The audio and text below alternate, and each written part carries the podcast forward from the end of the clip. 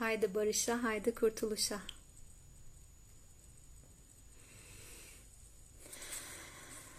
Niyetiyle Bismillahirrahmanirrahim.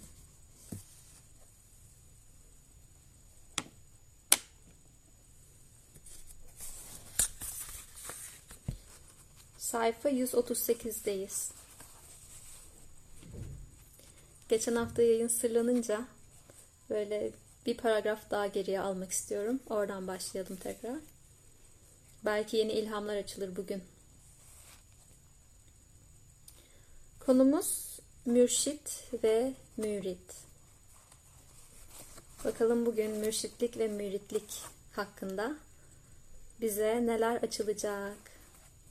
Ne kadar derinden dinlersek o kadar derinden açılacak. Bunu lütfen hatırlayalım. Ah ey hüviyet talibi ve enaniyetten fani olan.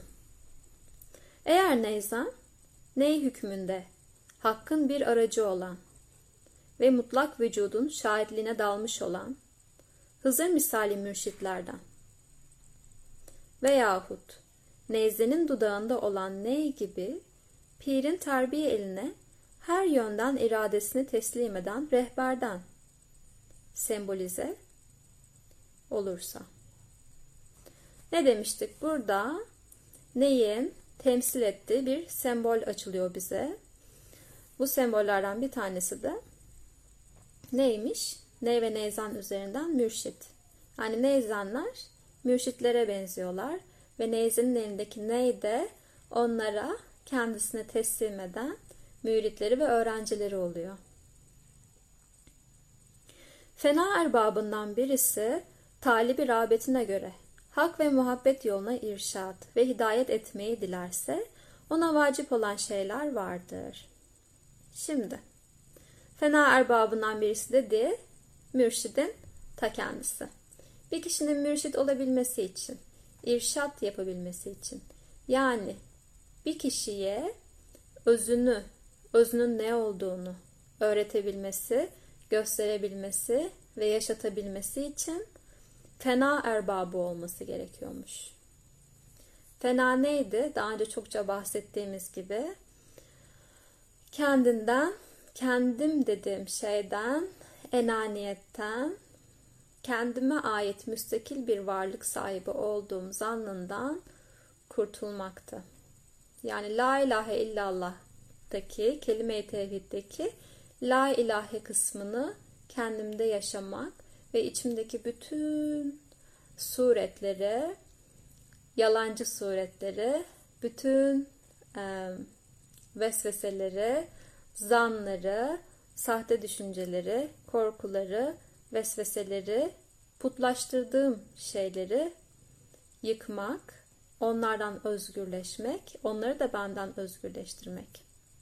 Fena sahibi olmak, fena erbabı olmak böyle bir şeydi. Bu kişilere mürşit diyoruz. Artık bu kişiler o yolu yürüdükleri için yolu biliyorlar, harita ellerinde ve talipleriyle paylaşabiliyorlar. Bir talip geliyor ve diyor ki ben bu yola baş koydum ve yürümek istiyorum sizinle. Ne yapılması gerekiyormuş yola başlamak için? İlk önce talibin cümle zelilliklerine tevbe vermesi gerekiyormuş. Yani talibin özünü perdeleyen her şeyden tövbe etmesi gerekiyormuş. Tövbe etmek ne demektir? Artık sana hizmet etmeyen her ne varsa öncelikle düşünceleri, duyguları ve eylemleri fark etmek. Fark etmek, bunların şuuruna varmak ve ondan sonra ben artık bunlarla yoluma devam etmek istemiyorum. Selametle, hoşça kalın, size ait olduğunuz yere teslim ediyorum diyebilmek ve bağlarımızı çözebilmek. Yani bir çeşit ölüm aslında. Bana hizmet etmeyen düşüncelerimin ölümü, bana hizmet etmeyen duygularımın ölümü, bana hizmet etmeyen eylemlerimin ölümü. Ki tasavvuf yolu baştan başa aslında huy ve alışkanlıkların değişiminden ibarettir. Bir insanın huyu ve alışkanlıkları değişmiyorsa maalesef o kişi aslında aslında dönüş yolculuğunu yürümüyor demektir. Sadece kendini belki oyalıyordur bir takım okumalarla, bir takım eylemlerle. Fakat asıl olan huy değişimidir. Huy değişimi de burada güzel ahlaka sahip olmak şeklinde anlatılır tasavvufta. Yani Allah'ın boyasına boyanmak. Muhammedi ahlaka sahip olmak ki ahlak da hulk kökünden gelir. Hulk da huy demektir. O yüzden bizim daima kriterimiz ne olmalıdır ya da sorumuz ne olmalıdır? Acaba benim huyum değişiyor mu? Bana artık hizmet etmeyen, aslıma hizmet etmeyen, beni gaflete düşüren bu huy değişiyor mu? Bunu değiştirmek için her gün istikrarla çünkü bir şeyin bir huyun değişmesi için istikrar lazım. Adanmışlık lazım. Tekrar edilmesi lazım ki zikirin bir manası aslında tekrar etmek demek. Acaba ben bu huyu değiştirmek için her gün küçük de olsa, mini minnacık da olsa bir eylemde bulunuyor muyum?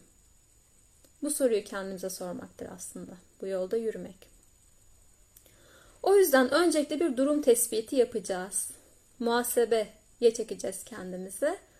Ee, ölüm meleklerinin bizi sorguya çekmesini beklemeden önce biz her gün uyumadan önce öldüğümüzü belki de düşünerek halleder ki zaten her an ölüyoruz ve diriliyoruz ve ölüm de zaten e, pardon uyku da zaten yarı ölümdür öyle söylenir.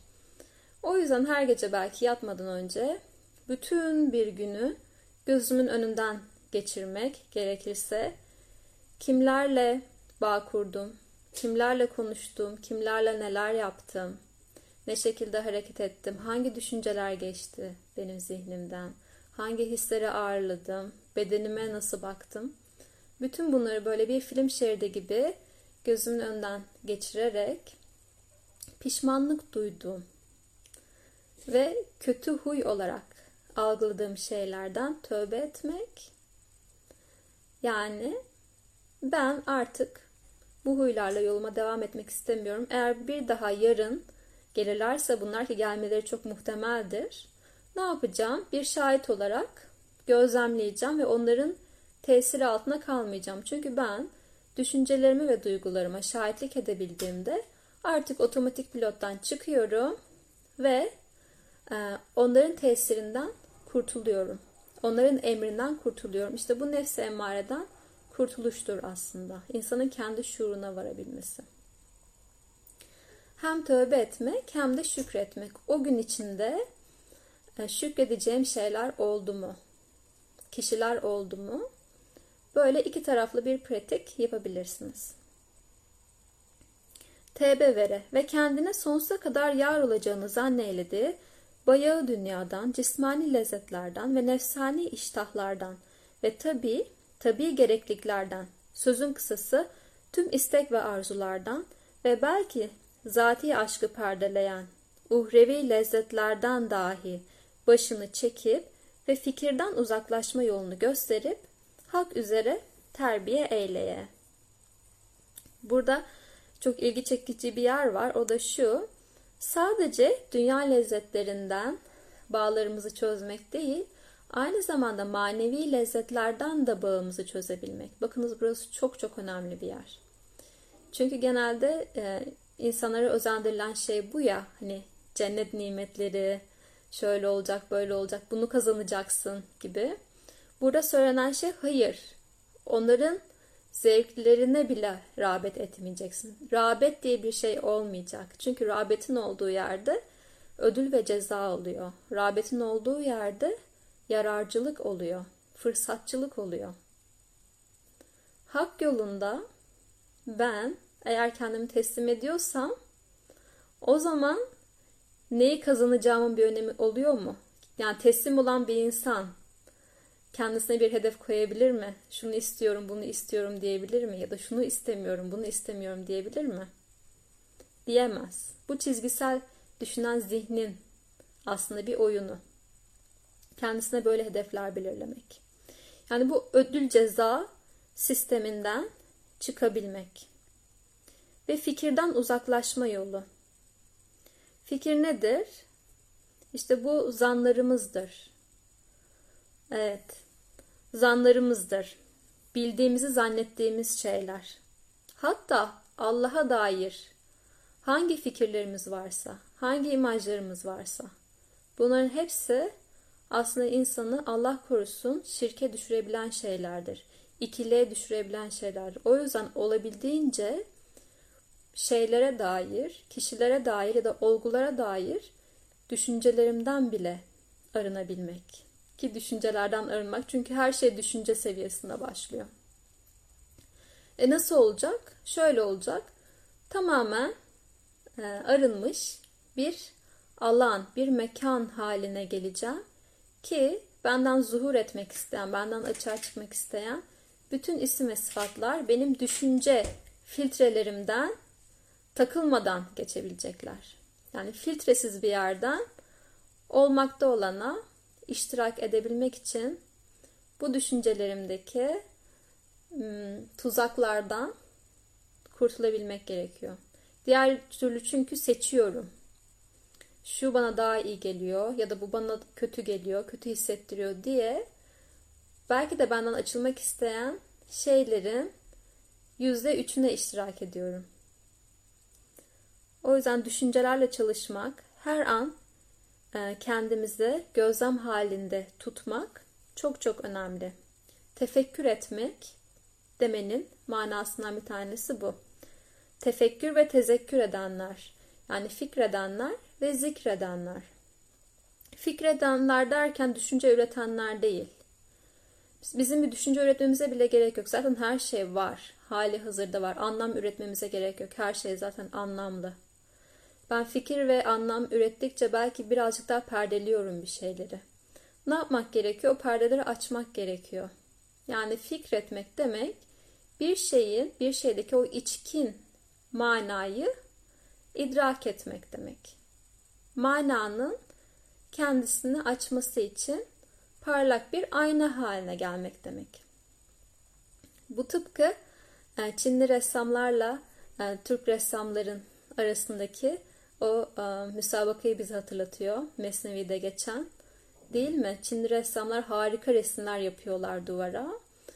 E, tam karşılarındaki ressamlar da duvarı cilalıyorlar. Arada bir perde var. Perde kalktığı anda müthiş şekilde cilalanmış duvarda Çinli ressamların resimleri çok daha güzel görünüyor. O yüzden tasavvuf yolunda bize özendirilen şey ya da istenen şey bir şey olmak, bir şey yapmak, bir şey düşünmek değil, tam tersine. Olmamak, olduklarımızdan soyunmak, bildiğimizi zannettiğimiz şeyleri bırakmak ve olan şeye saf bir mekan haline gelebilmek, iyi bir ev sahibi olabilmek. Böylece bu sadık talip de gönül fesadı yani karışıklığı olmadan Cenab-ı Hakk'a yüzünü dönmede kabiliyetli ola. Aynen bu. Tek yapacağımız şey yüzümüzü döndürmek. Neye? Hakka ve hakikate. Gün içinde bu hakikatten uzaklaşıyoruz. Türlü hadiselerden ve duygulardan ve düşüncelerden dolayı. O yüzden bunlara daha fazlasını eklemek ve gönlümüzü karıştırmaktan ziyade sadece yüzümüzü kıbleye döneceğiz ve sürekli kendimizi hizalamaya çalışacağız. İşte beş vakit ezanda durmak, sessiz kalmak demek kendimizi tekrar böyle o saf alanla hizalamak demek. Ki namaz kılmak zaten başlı başına bir hizalanma hali. Çok daha müthiş bir şekilde. Ve bin şevk ile kalp aynasını tarikat pirinin bereketli nurlarına yöneltip talipten bahsediyor. Gönül temizliği ve sıdk ile can ve tenini muhabbet tabibine yani mürşidine teslim edip kendi aradan çıkar. Bakın burada kalp aynası geldi işte. Tamamen cilalamak işimiz. cilalamak ve temizlemek. Güzel bir hizmetkar olarak elimizdeki süpürgelerle daima zihnimizi süpürmek, gönlümüzü süpürmek, bedenimizi süpürmek. Hep böyle bir yer açma hali, alan açma hali genişleme hali. İnşirah suresi de bize bunu gösteriyordu değil mi? Biz sizin bağrınızı açmadık mı? İndirmedik mi sizden o yükünüzü? Hep bir açılma haline doğru bizi motive ediyor. Tasavvufi gelenek.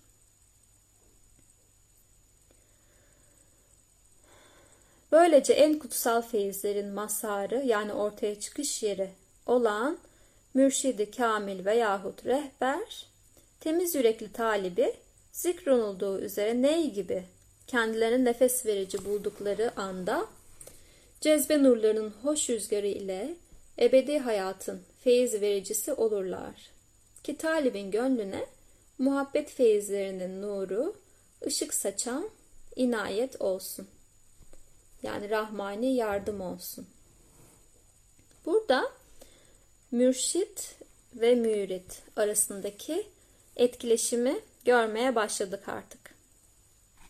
Nasıl oluyor? Mürşit talibine burada neyzen mürşit dedik, neyde talip dedik. Ne oluyor bir neyzen düşünün. Neyi üflüyor değil mi? Ona kendi nefesinden veriyor. Ve bu nefes sayesinde nevden güzel sesler çıkıyor. Aynı şey mürid ve mürşid ilişkisi için de geçerli. Mürşidin müride ve talibe verdiği o ilhamlarla ya da talibin gönlünde açtığı o feyizlerle talipten güzel sesler gelmeye başlıyor. Yani talibin hali olumluya dönüyor. Düşünceleri olumluya dönüyor. Duyguları olumluya dönüyor. Ve o daima güzel ahlak üzerine oluyor. Allah güzeldir, güzeli sever. Ve güzelliği ortaya çıkartacak güzel kullarını da bunu yapmak için hizmetlendirir. Ve herkesin içinde de bu güzeli yaşamak ve bu güzeli yaşatmak için gerekli olan potansiyel ve yetenek vardır. Bize düşen bu potansiyeli açığa çıkarmak. Evet nasıl oluyor? Bu hoş rüzgarla, bu mürşidin nefesiyle ebedi hayat sahibi oluyor talipliler. Ebedi hayatta beka bahsi. Ona bakarsınız birazcık daha detaylı. Mürşit müridine feyiz veriyor. Ve talibin gönlüne burada bakıyoruz gönül hep geçiyor. Gönül aynası olarak geçiyor. Bir de gönül tarlası olarak geçiyor. Demek ki talip olan tam bir dişil konumda yani alıcı konumda. Teslimiyetin gerektirdiği şey de bu zaten. Ne yapıyor? Tamamen kendi alanını açıyor ve açılan alana mürşitten tohumlar ekiliyor. Ya da mürşitten bir e, ilahi akım oraya e, gönderiliyor. Ve talibin açıklığı ölçüsünce bu akım, bu ilahi enerji onu dönüştürüyor. Şöyle düşünebiliriz. Bir elektrik e, mekanizması artı ve eksi uçları var. E, artı olan mürşit, eksi olan yani e, edilgen ve alıcı olan talip. Bu artı ve eksi uçlar arasında akımın gerçekleşmesi için bu akıma da burada feyiz diyoruz. Akımın gerçekleşmesi için bu iki ucun doğru bir uzaklıkta ve yakınlıkta olması gerekiyor. Çok uzakta olursa ya da birbirlerine uyumlanamazlarsa ne oluyor? Akım gerçekleşmiyor. Çok yakın olurlarsa şaterler atabiliyor. O yüzden ne oluyor? Orta yolda, sırat-el müstakimde en uygun uzaklığı ayarlayabilmek gerekiyor ki bunu mürşit yapıyor. Ve bu müsait olan uzaklık ve konumlanma ve uyumlanma. Hani ahengiyle titreşmek demiştik daha ilk okumamızda. Bu ahenkle uyumlanma gerçekleştiği anda mürşitten çıkan ilahi elektrik talibin içindeki o mekanizmayı da işletmeye başlıyor. Ve burada bakın çıktı. Derhal aşkın işlemesiyle demek ki işletilen şey neymiş? Aşkmış. Derhal aşkın işlemesiyle bu keyfiyetin eseri görünür olur. Talipte görünür oluyor bu aşkın sonuçları ve tesirleri. Ne oluyormuş? Nasıl görünür oluyormuş? Sarı renge bulaşmış ruhu talibin kızıl bir gül gibi açılıp ışıldar. Nurlu veçi yıldızlar gibi parlar. Sarı rengi geçen hafta açıklamıştık. Nefsi levvamenin bir temsili olarak kullanılıyor bazı yerlerde. Bazı yerlerde kalp nuru deniyor. Ya da o aşığın dertli oluşundan dolayı zayıflığı, betinin benzinin atması, teninin sararması gibi. Bu hali aşkla birlikte kızıla dönüyor. Kızıl bir gül gibi açılıyor ki gül Efendimiz'i temsil ediyor. Aynı zamanda ilahi aşk. Nurlu ve içi yıldızlar gibi parlar. Ve talibin yüzünde Allah'ın nuru parlamaya başlıyor. O nur onun içinde açığa çıkıyor. Demiştik hepimizin içinde Muhammedi nur mevcut ki zaten bütün varlıklar Muhammedi nurun açılımı. Mürşidin yardımıyla ve aşkı bizde işletmesiyle içimizdeki nur da açığa çıkmaya başlıyor ve insanın gerçekten de e, bedeninde fiziksel olarak görülmeye başlıyor. Böylece talibin eğitmeni mürşit kendi olmayıp pir tarafından bakınız burada farklı rolleri görebiliyoruz. Pir var, mürşit var ve rehber var. Pir bir tarikatın kurucu ismi. Mürşit pirden feyiz alan ve pire bağlı olan öğretmen ve o geleneği devam ettiren öğretmenler. Rehber de mürşidin bir altındaki kişiler. Mürşide bağlı olanlar. Rehbere neler vacipmiş, neler gerekliymiş, onun görevleri nelermiş? Talibin gönlünde parlayan, aa bakın çıktı yine, Muhammedi Hakikat Nuru. Talibin gönlünde parlayan Muhammedi Hakikat Nuru'nun kemaliyetinin veraseti bakımından yani bu nurun kemale erişmesi ne demek? Bütünlenmesi, tamamlanması demek. Veraset de varislikten geliyor. Ki rehberler mürşitlerden alıyorlar değil mi? Onların varisleri yani. Bu kemalin, bu nurun kemale ulaşmasının varisliği bakımından mürşidin doğusundan doğduğunu anlayan.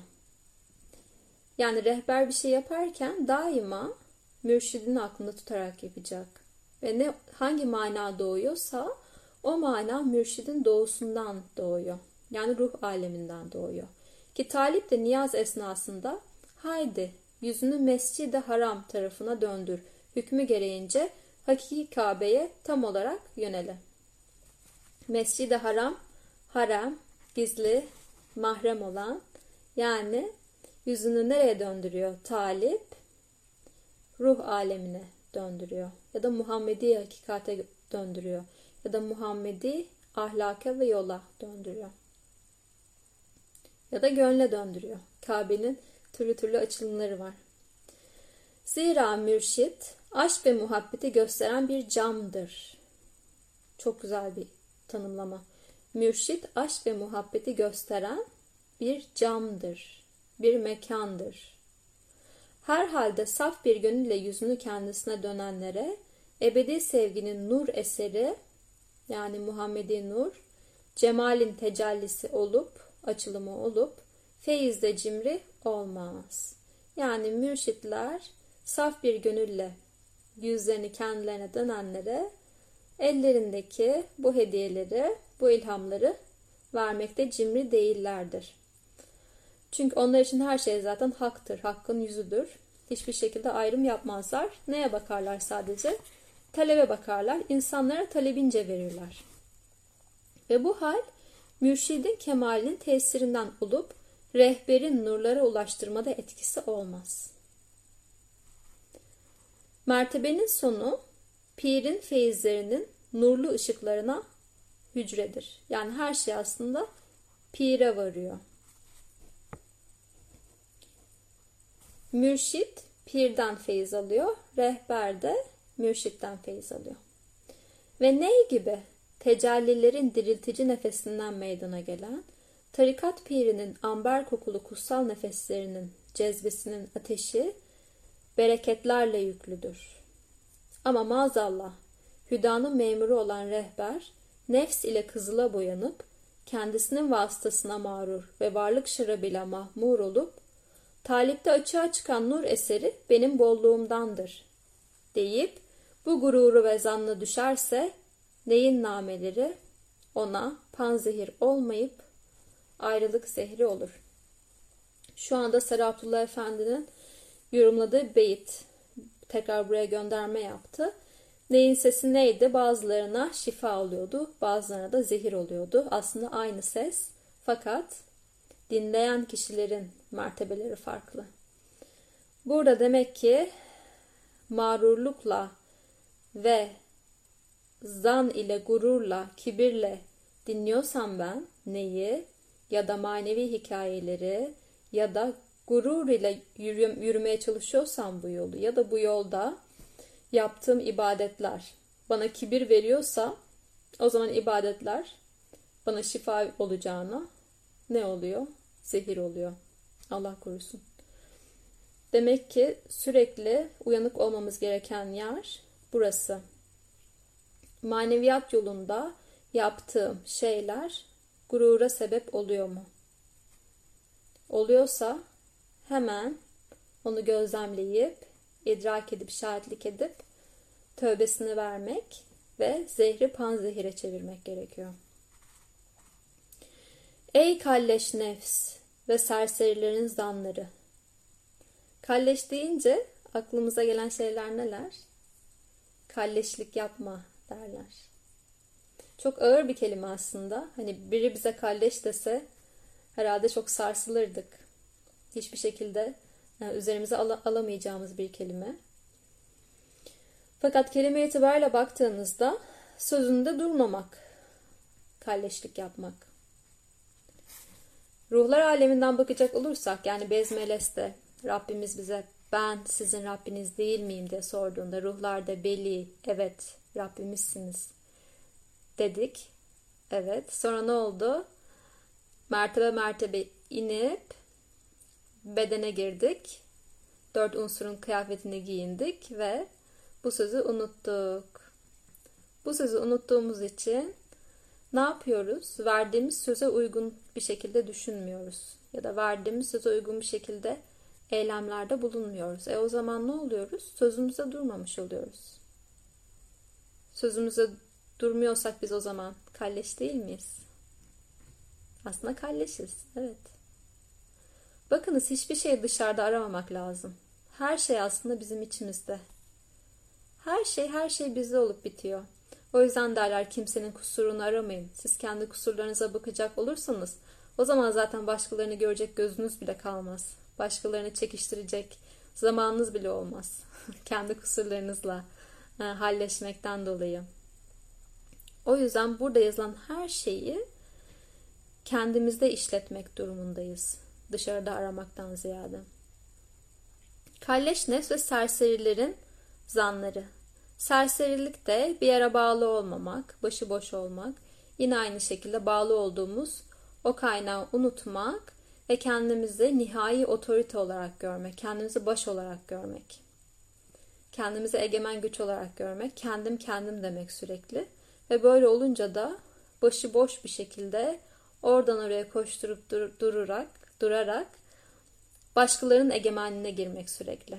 Yani hakkın tesir altına girmektense türlü türlü küçük yarattığımız o ilahların tesir altında kalmak. Budur serserilik. Acaba kim diyebilir ki serserilik yapmadığını gün içinde? Her gün acaba kaç kere serserilik yapıyoruz? Gafil olma ki bu süprüntü ve şiddetle dolu daraltan yerde yani bu hem maddi dünya hem de beden bedenin içi. Nice yolcuların kelleleri tıraş olup bunlar Vedud'un divanının o sevgilinin divanının yakınlığından kovulmuşlardır. Ta ki sen de bunlardan ibret alasın. Onlara olan hakaret sana nasihat, ve onları bağlayan kötü bağlar sana saadet ve talih sebebi ola. Bir dostum der ki kötü huylu e, ve kötü davranışı insanlar gördüğünde şükret çünkü onlar birer e, birer levhadır. uyarı levhasıdır. Aman kardeşim, bak sen benim halimi görüyorsun. Beni kınayacağına teşekkür et. En azından nasıl davranmaman gerektiğini sana gösteriyorum. Ve bu ilahi senaryoda bu rolü alan kardeşlerimiz var. Sırf bu nasihatleri biz duyabilelim diye, ibretleri alabilelim diye. İşte o kötü diye yaftaladığımız, eleştirdiğimiz kardeşlerimiz bize ibretlik olsun diye bu rolü almış durumdalar. Aslında büyük bir fedakarlık ruhlarının yaptığı şeyler. O yüzden kimseyi kınamak haddimize değil, hatta teşekkür etmemiz gerekiyor.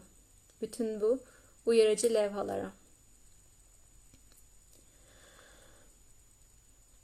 Şimdi makbul olan mürit odur ki, evet mürşit bahsi bitti, şimdi müride geçtik.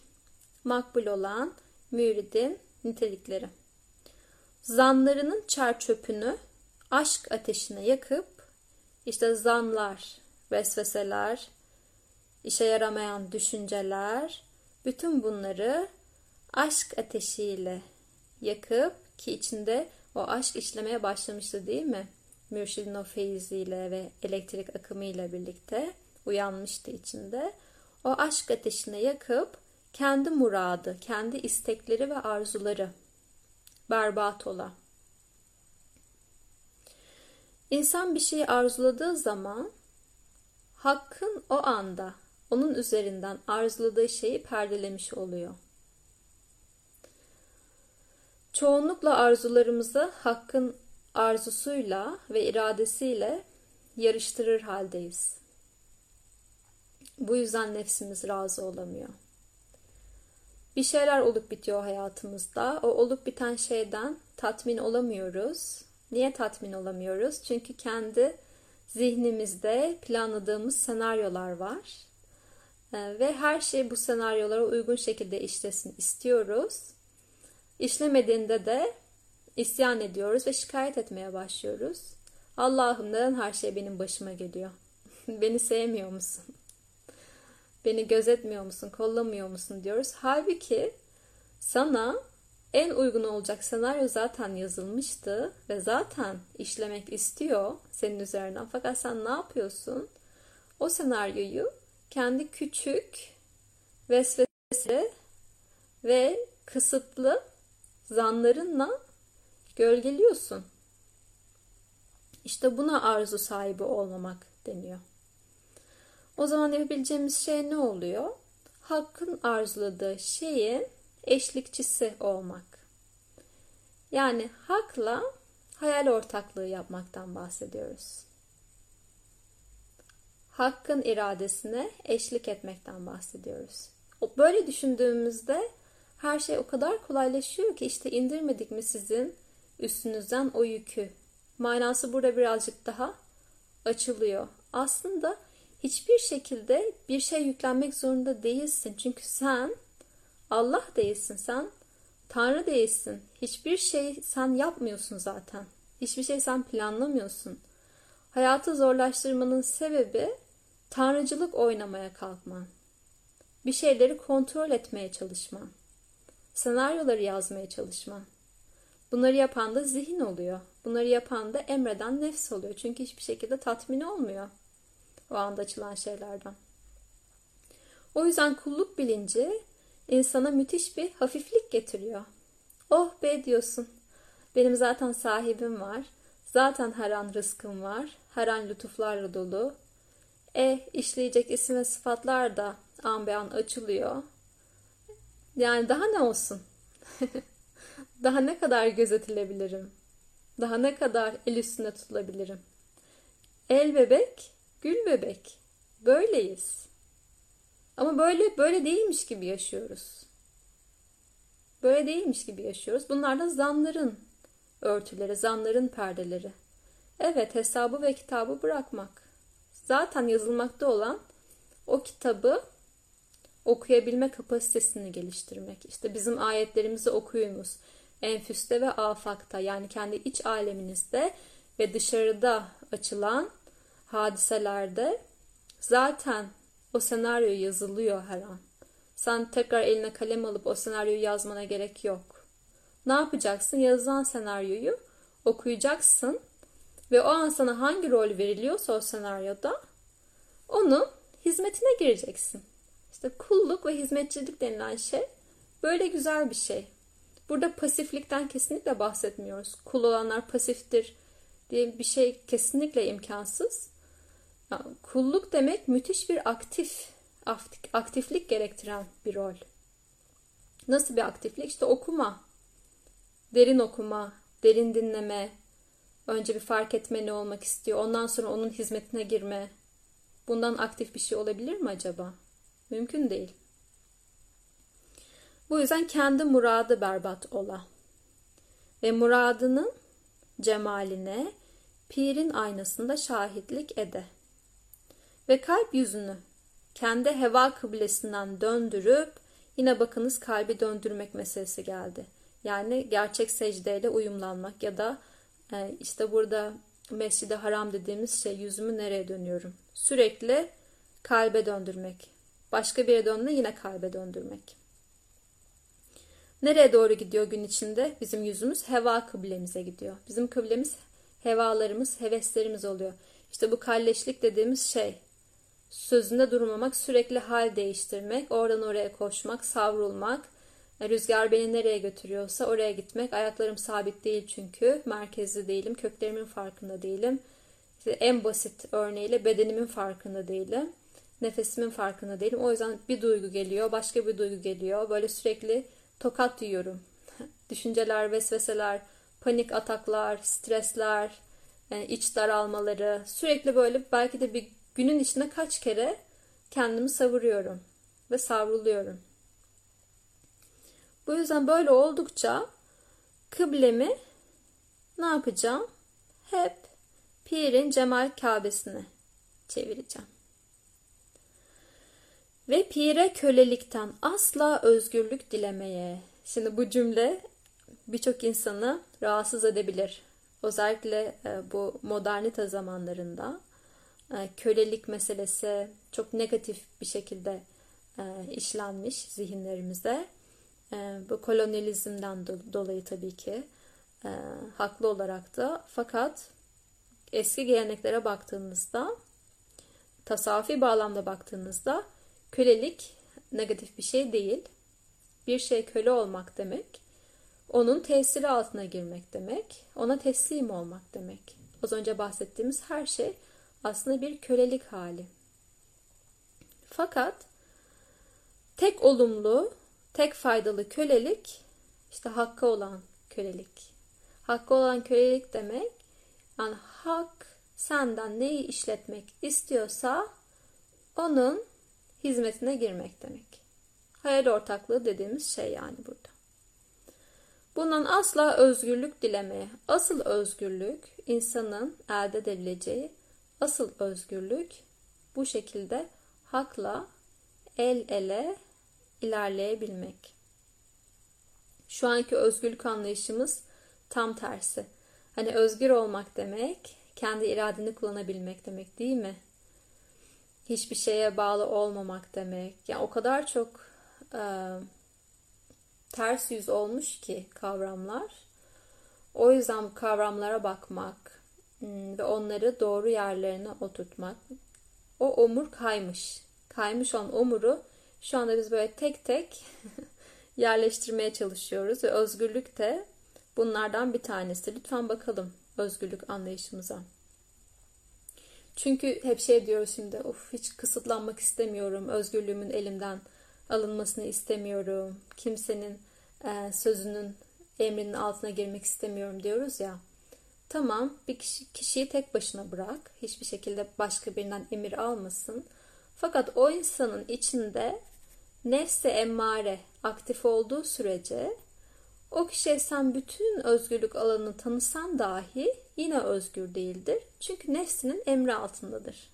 Bu kadar basit. Nefsinin emri altında olan kişi, nefsinin tesiri altında olan kişi özgür kişi değildir. Bu kadar basit. O yüzden şu anda acaba kaç kişi gerçek anlamda özgür? Ve özgürlük deyince de sanki şey anlaşılıyor böyle sınırsızlık, hiç sınırların olmadığı, kuralların olmadığı, kısıtlamaların olmadığı bir alan gibi geliyor. Halbuki tam tersi. Kendi sağlıklı sınırlarını koyabilme iradesine sahip olan ve şuuruna sahip olan insanlar ki bunlara edep sahipleri deniyor. Asıl bu insanlar özgürlüğün keyfini çıkartabiliyorlar. Neyden özgürlük? Sahte benlikten özgürlük.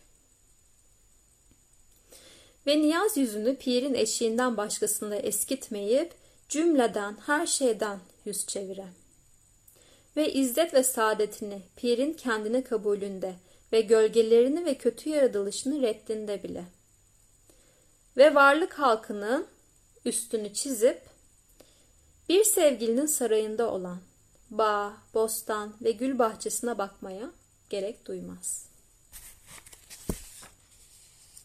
Mazmununca, nazmınca, pirin veçinin güneşinden şuurunu ayırmaktan uzak ola.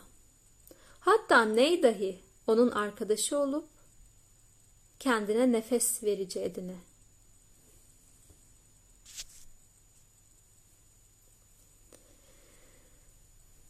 Deyip burada bıraksak mı acaba?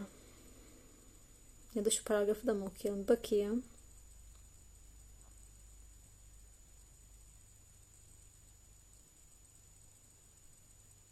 Evet bu paragrafla bitirelim. Ve bu da münasiptir ki perdeleri bizim perdelerimizi yırttı. Mısrasında olan perdelerden murat, tarikat pirlerinin şahsi suretleri ola. Demek ki tarikat pirleri bizim bu gaflete düştüğümüz, bizi gaflete düşüren perdelerimizi yırtıyorlar ve ortadan kaldırıyorlar.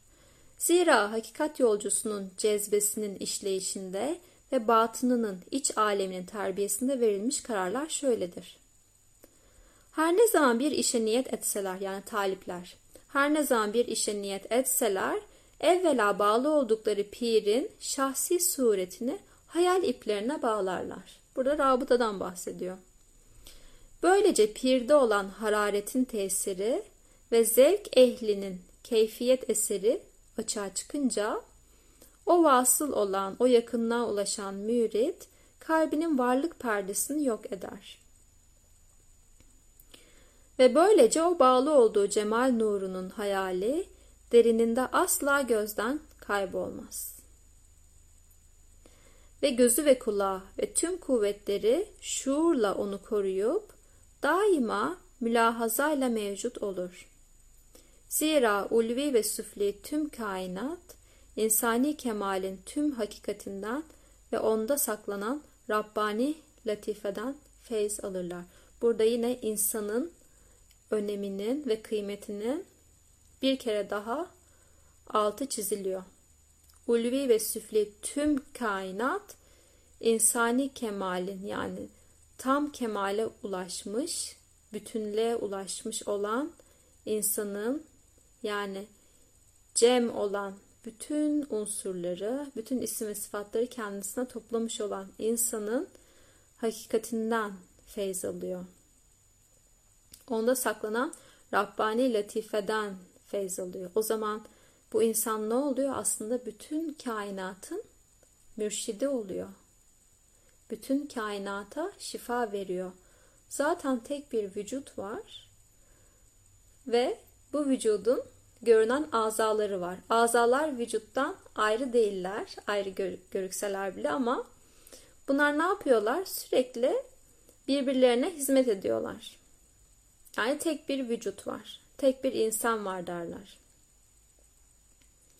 Ama asla orada hulul ve ittihal mümkün değildir. Deyip burada başka bir meseleye giriyor. Bence devam etmeyelim şu ana kadar duyduğumuz meseleleri birazcık böyle e, demlendirelim kendimizde. Bir hafta boyunca mürşit ve mürit meselesi. Geçen hafta da gelemediyseniz eğer ondan önce geçen bu havatır konusu neymiş ona birazcık bakın bence. Havatır ve kalp. Kalbin bölümleri birazcık daha otursun. Deyip bugün bitirebiliriz.